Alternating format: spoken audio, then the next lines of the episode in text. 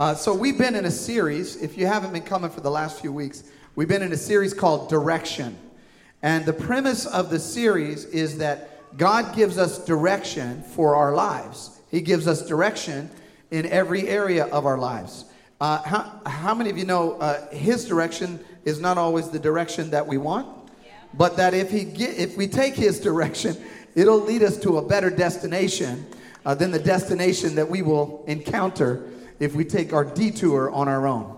Uh, and so and so we're in this series called Direction: How to Get from Here to There. And we believe that that uh, I believe that the Scripture uh, provides us direction in every area of our life.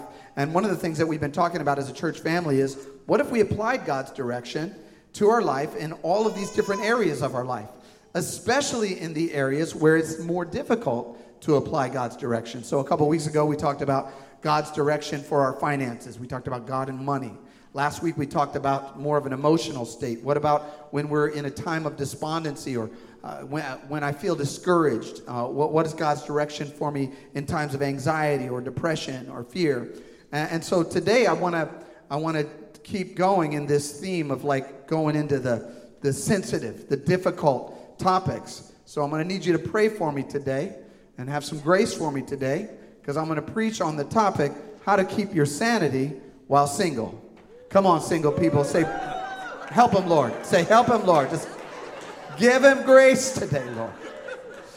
Um, yes, give me grace today, Lord. Here's one thing I will say I so deeply admire the single men and women in this congregation who are pursuing the Lord, who are serving, who are leading, who are leading life groups, leading teams I mean, it is phenomenal uh, how many single people, and, and, when I say single, I'm talking about never married, uh, divorced, um, widowed. There are different categories of single people, but f- for the moment, I'm talking to everybody that, that are that are walking this thing out uh, without uh, without a, uh, a spousal or marital companion.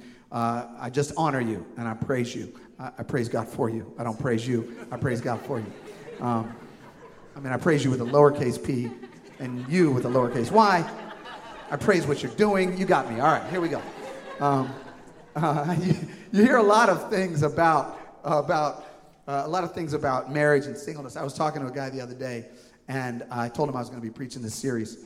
And um, he says, uh, he said to me, he goes, well, you know, pastor, he says, uh, single people are miserable, and uh, married people are miserable, so uh, I guess you just got to choose your poison. That's what he said. He said it just like that. So if that's your perspective today, I'm hoping to convert you to a slightly more sunny view of singleness and, and marriage.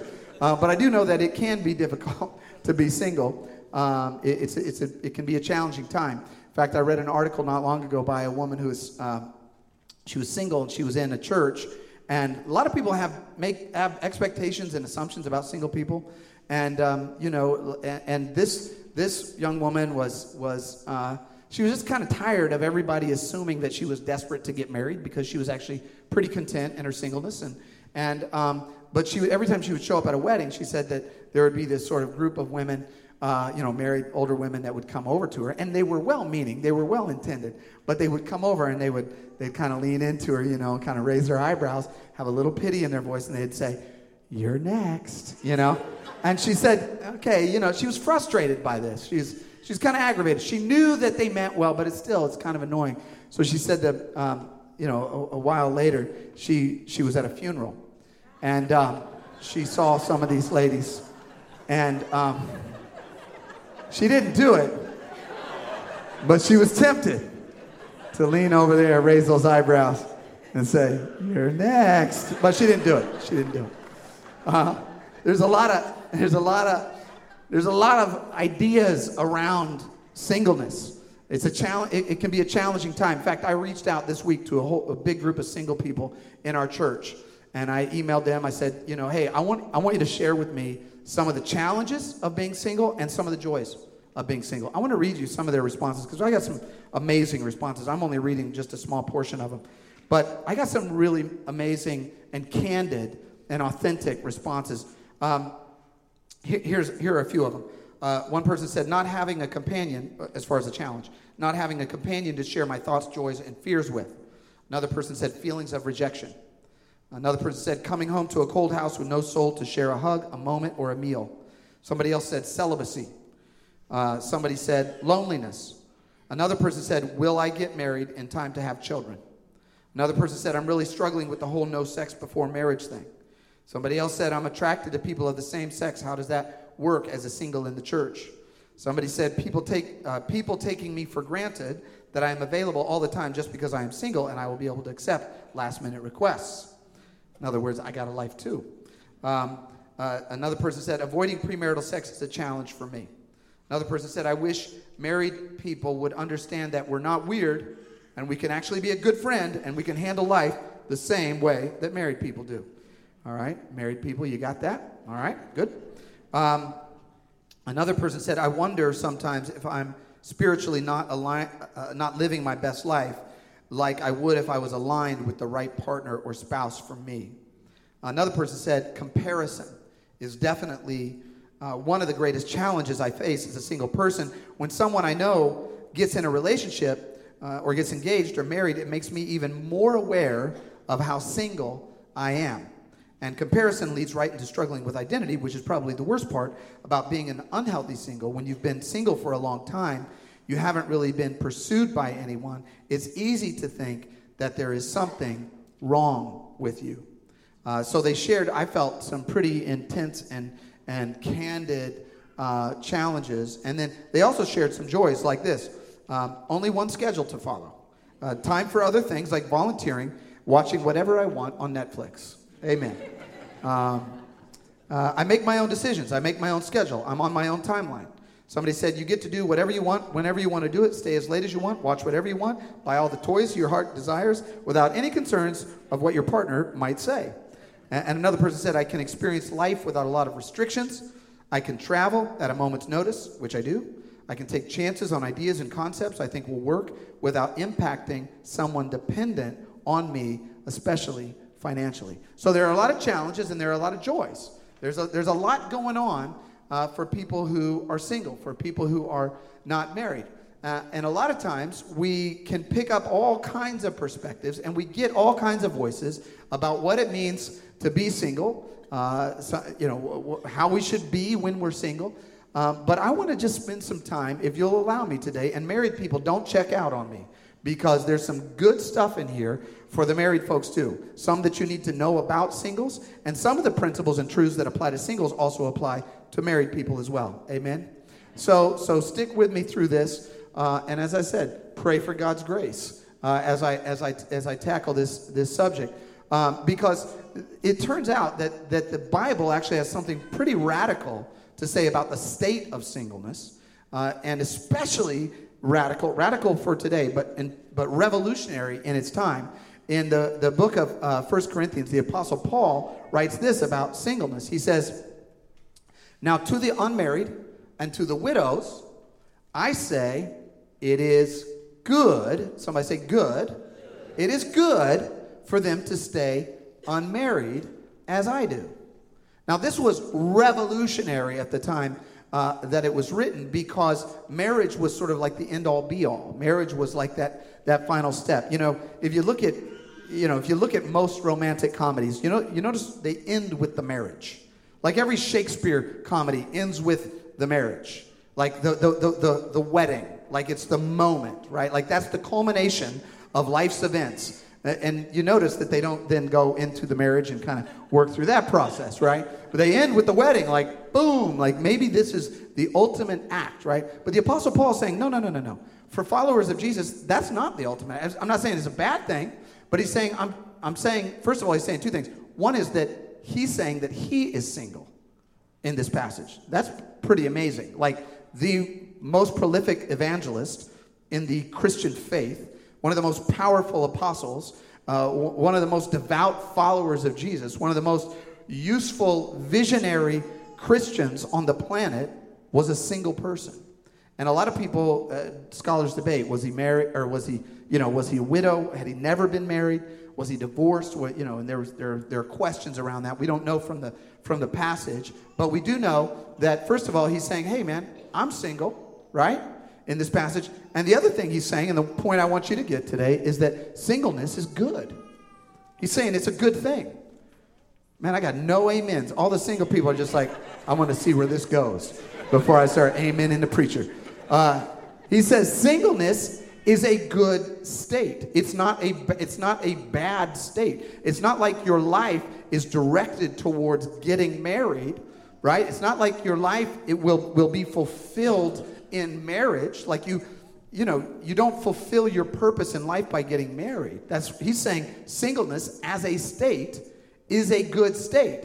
Now, just because it's good doesn't mean that it's not hard sometimes, right? I mean, just not everything good is easy. Sometimes it's hard uh, to be single, but he's saying it is it is good. Now, I have, uh, and you probably picked up the tone in some of those emails. You hear sometimes, and I've heard as a pastor, people saying like, you know, when you're single for a long enough time, you start to ask the question, what's wrong with me? And implied in that question is that there's something wrong or there's something bad about being single. There's something inherently bad about being single. And I don't think we just pick that up out of the ether. I think that's there's a cultural sort of norm that we that we hear. You know, we get we pick up different directions and different signals from different people, right? But the scripture teaches us no. The, the scripture says there's nothing wrong with you. Can I just can I just put you at rest on that? If you're single, it doesn't mean there's something wrong with you. All right? Doesn't mean that. All right? You're good, right? Uh, maybe let me clarify. There's nothing more wrong with you than all the married people that you see around you. There's a few things wrong with all of us, all right? But there's nothing especially, particularly wrong with you. Uh, where do we pick up this idea that, that marriage is like the, the, the ideal form of, of living. Um, Tim Keller writes this, and I, I, he describes what he calls the theology of singleness. And it's kind of a long quote, but I think it's, it's good. And plus, I'm going to, he says it really well, so if I blow it for the rest of the sermon, you'll at least have this quote. All right, Western civilization, he says, idolizes individualism and self realization and views marriage as something to attain after reaching a certain point in life. Marriage, therefore, becomes a means of self fulfillment and an idol. And it says this Eastern civilization idolizes the family and makes everything revolve around it. Family becomes an idol. People start to believe that, like, your ultimate fulfillment will be in your marriage and, and, and your family. He says Christianity, though, has a unique view of singleness because there is no obligation to get married. This was radical in the first century. The idea that you didn't have to get married in order to fulfill your purpose in life. A marriage is understood as a temporary earthly institution until the second coming with the new heaven and the new earth. Now, this is sort of an interesting point. We, as followers of Jesus, Jesus said that there isn't marriage, you know, in, in the afterworld, in eternal life, in heaven. There's not marriage. So marriage is a, is a, is a temporary state. Uh, and for some of you that are in bad marriages, you're, that's your gift. There you go. It's, it'll, it'll, it'll, be, it'll be over in heaven. For those of you uh, that are in good marriages. trying to encourage everybody this morning. Just want everybody to be encouraged. Uh, for those of you that are in good marriages, it feels a little sad. Okay.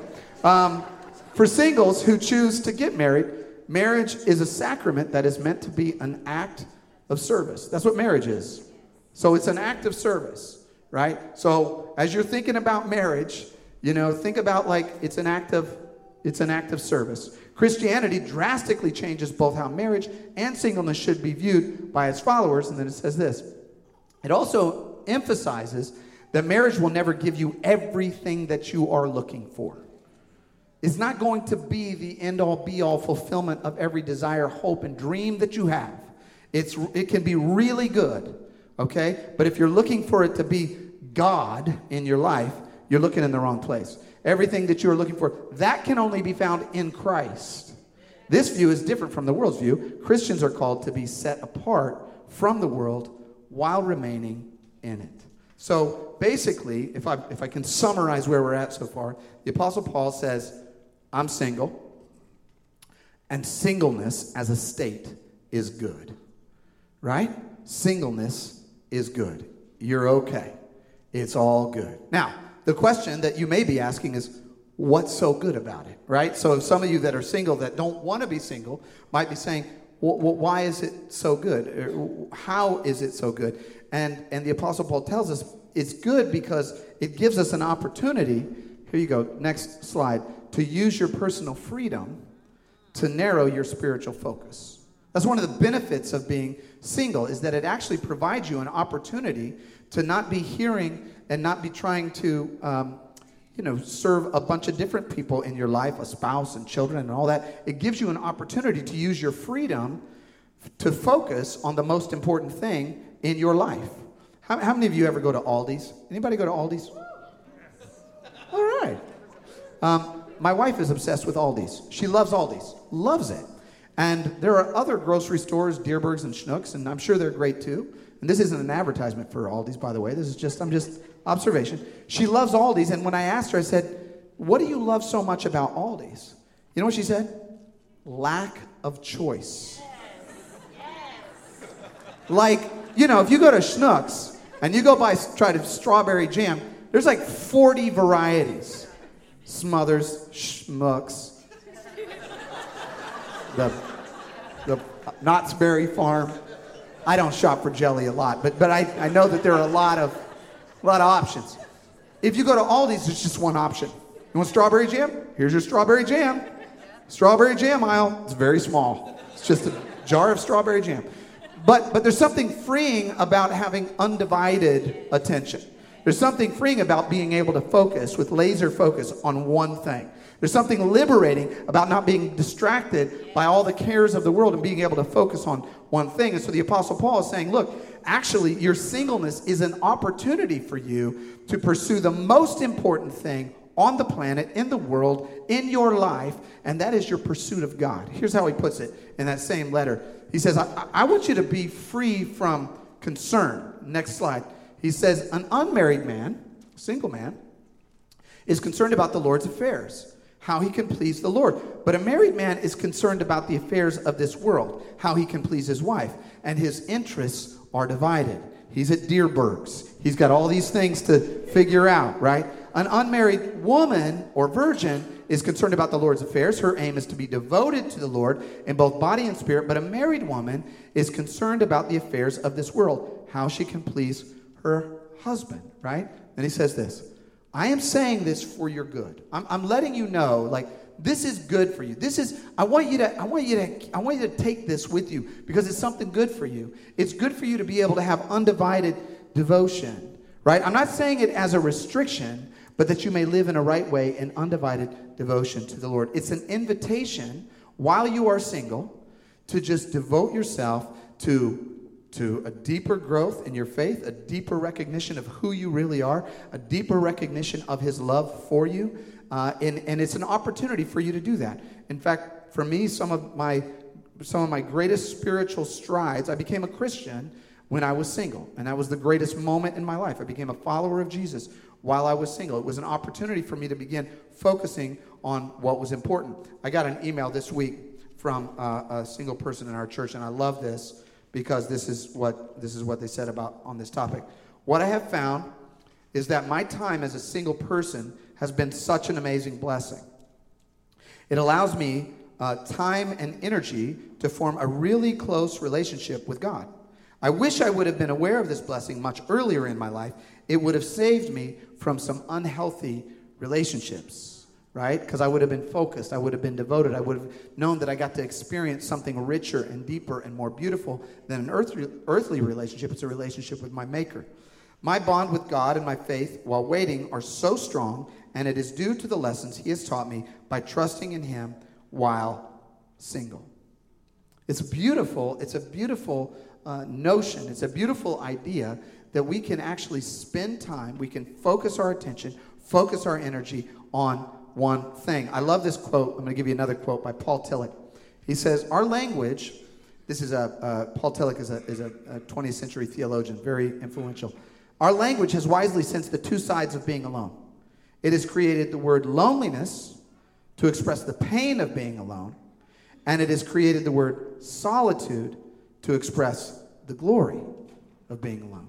So there's some challenges, there are some hard things about being alone, but there's also an opportunity there. I want to just encourage you. There's an opportunity there to really pursue what is absolutely essential, what is absolutely important, what is absolutely vital. Our job, my job uh, as a pastor, is to help create environments where you can do that. Small groups and our dream team and serving and next steps and all these different areas is to, is to provide opportunities for you to really develop your faith.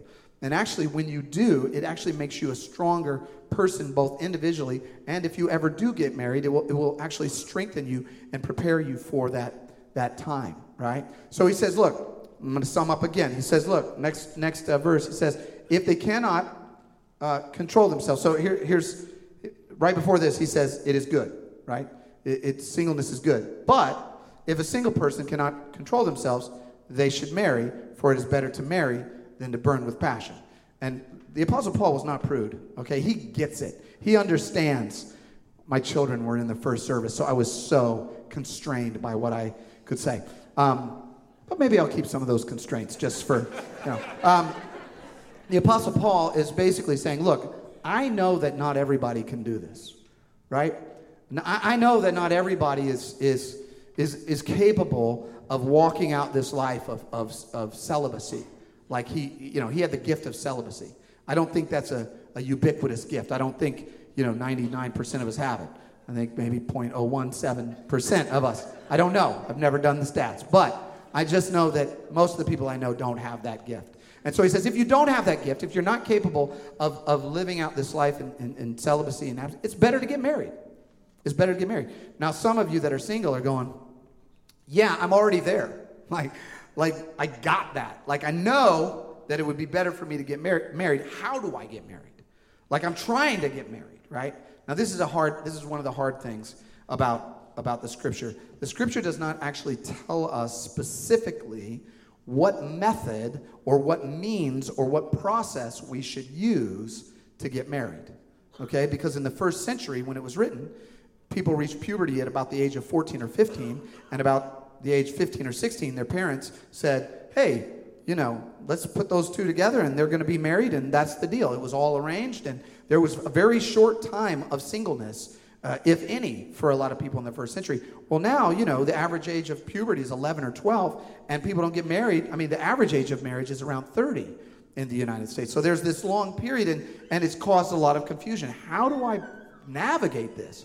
The Bible doesn't tell you specifically how to navigate it, it doesn't give you the process, which on one hand is liberating because there will be, I don't know, you know, there are different theories, and some people say, oh, you should never date, you should only, um, what's the court, or you should only not, you should date, or I don't know. There are a lot of different methods and ideas and thoughts around that.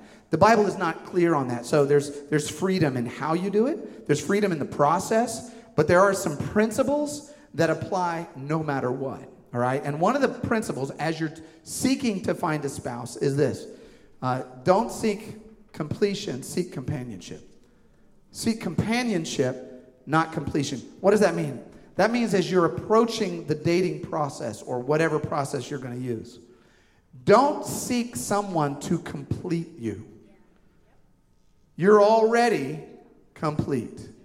Somebody just needs to know that right now. You're good. You're already complete whole and complete. Uh, uh, in Genesis, it says, You were made in the image of God, male and female. You were made in the image of God. You're already complete. Jerry Maguire got this one wrong. Sorry, Jerry. But look, when I when my wife and I got married, it turns out that I didn't complete her. She was already complete. She was totally complete already. I came along and, and it turns out I was complete. And we came into each other's lives and we got married to each other, but not in order so that she would fulfill this gaping, half missing part of me, right? Here's the thing. Some, and you, you, may have heard all different phrases around this kind of thing, but you may have heard people say, um, don't look for the one, be the one. And I get that. There's a, there's a part of that that I get, like, in other words, pursue God while you're single, right? But the truth of the matter is, you're actually not the one, right? And you never will be the one. The scripture says nothing about the one except the one. All right? It, it, it, turns out that you're not the one, he's not the one, she's not the one, but you already have access to the one who makes you complete. So go for him, go for that, and then that gives you a wholeness and an integrity when you come into a relationship with somebody else. Are you tracking with me this morning? You're already complete in Him. You are already whole. Uh, there's a, an author uh, named Ben Stuart, and he writes a lot about singleness. And one of the things that he says is that a lot of times singles, uh, single people are actually, you know, looking for that completeness. They're looking for that person to fill uh, that void. And here's how he describes the way some people look at it. He says, uh, here's imagining what they would say. I want someone who will fill every vacancy in me, awaken dormant gifts inside me, and continuously enrapture me in otherworldly emotional bliss. All the married people are like, say what now? then he says, this puts tremendous pressure on another human being, right?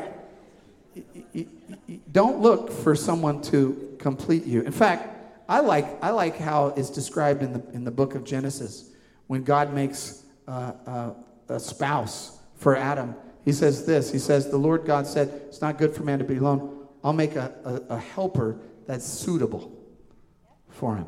Suitable means good match, doesn't mean perfect.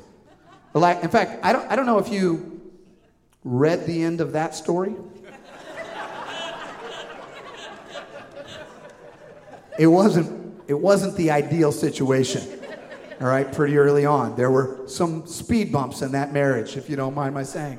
Right? So so God's not saying, hey, you gotta be perfect and you gotta find the perfect one. It's good to have some some standards, all right? It's good to have some ideas about what you want. It's good to lay out some principles and some truths, and someday we'll get all into that. Like, but for instance, is he faithful? Is she kind? Is he patient? Is she truthful? Right? There's some good, there's some good categories, but you're not going to find the perfect spouse because they don't exist. And you're not the perfect spouse. Stop trying to find something that you've already got. He's already there for you. He's already got you. He's already with you, right? In fact, I'm going to end with this. Being single doesn't mean being alone. Being single does not mean that you are alone. I will tell you this the most profound moment in my life, the most profound moment in my life, happened when I was a single person. And I discovered in that moment that I was not alone. And it was long before I got married. But it was a moment when God intervened in my life. And I recognized for the very first time that not only was I not alone in that moment, but that I had never been alone. That He had been in pursuit of me from the day I was born. When I thought I was in trouble, He was with me.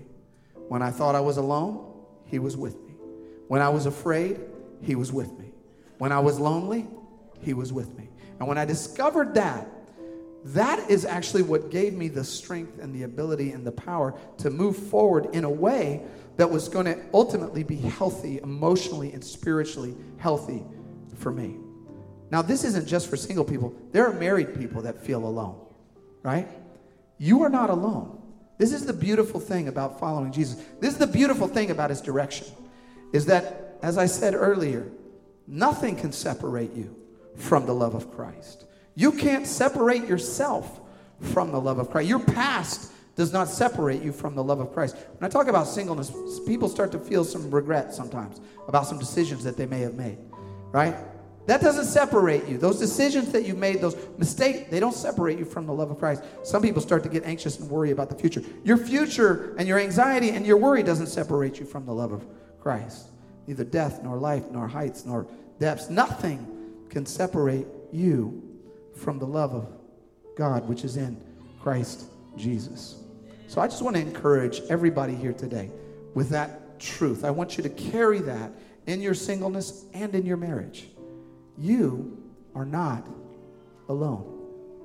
I want to I want to have us close today by doing something that we don't often do. I'd love for you to stand with me if you will. There's a particular psalm that I've been teaching my children. Many of you know it. It's a very famous psalm, but it captures, I believe, the essence the essence of what God is trying to teach us about who we are. There's a great moment in the in the life of Jesus where he's teaching his disciples. And his, his mom and his sisters and his brothers come and they want to talk to him. And they send a message to him. They say, Hey, tell Jesus that his mom and sisters and brothers are here. Jesus says something revolutionary and radical. He says, Who are my brothers and my sister and my mother? And then he points around to his disciples and he goes, These are my brothers and my sisters and my mother because we all belong to the same Father. They're doing the will of my Father. Now, what he wasn't doing is he wasn't dissing his biological family, he was extending, he was expanding the view of family. He was saying, You are family because we're all family because we have the same Father. So you're not alone. You are among you are among your family and you are with your father. In fact, when we were trying to find a, uh, years ago, when we were trying to find um, uh, a mission statement for One Family Church, we had this big brainstorm with all of our leaders, and somebody came up with a really great, a really great slogan, and it, and it, and they said this: "When you're here, you're family." I said, "Man, that is a great that is a great motto." And then somebody goes, "That's Olive Garden. That's their motto." So I said, "Man." If they ever go out of business, we're taking that motto, okay? But that's what God is saying to us today. He's saying, Look, you're not alone. I'm with you. Your, your brothers and sisters are with you. We're here together. We are one. So, what I want to do is, I want us to, to end this service today by affirming God's presence in our life. I want us to all say and read out loud Psalm 23. I'll get us started, but I want all of us to read it out loud together and read it as an affirmation of God's presence in your life. Here's what it says It says, The Lord is my shepherd, I shall not want. He makes me to lie down in green pastures, He leads me beside the still waters, He restores my soul. He leads me in the paths of righteousness for His name's sake. Yea, though I walk through the valley of the shadow of death, I will fear no evil, for you are with me. Your rod and your staff, they comfort me. You prepare a table before me in the presence of my enemies. You anoint my head with oil. My cup runneth over. Surely goodness and mercy will follow me all the days of my life, and I will dwell in the house of the Lord forever and ever and ever and ever and ever and ever. Let's bow our heads. Father, we are so grateful that we're not alone. We are so grateful that you are here right now. We're so grateful that you're in our hearts.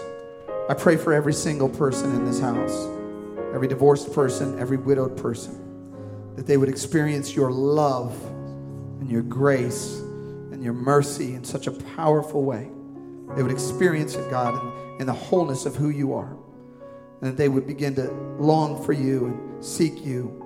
God, I pray you would drive away the loneliness with your ever present love and your grace and your mercy. And God, I pray that we would pursue you, and in pursuing you, we would bring glory, praise, and honor to you. We pray this in the holy name of Jesus. And everybody said, Amen, amen, amen. God bless you. We'll see you next Sunday.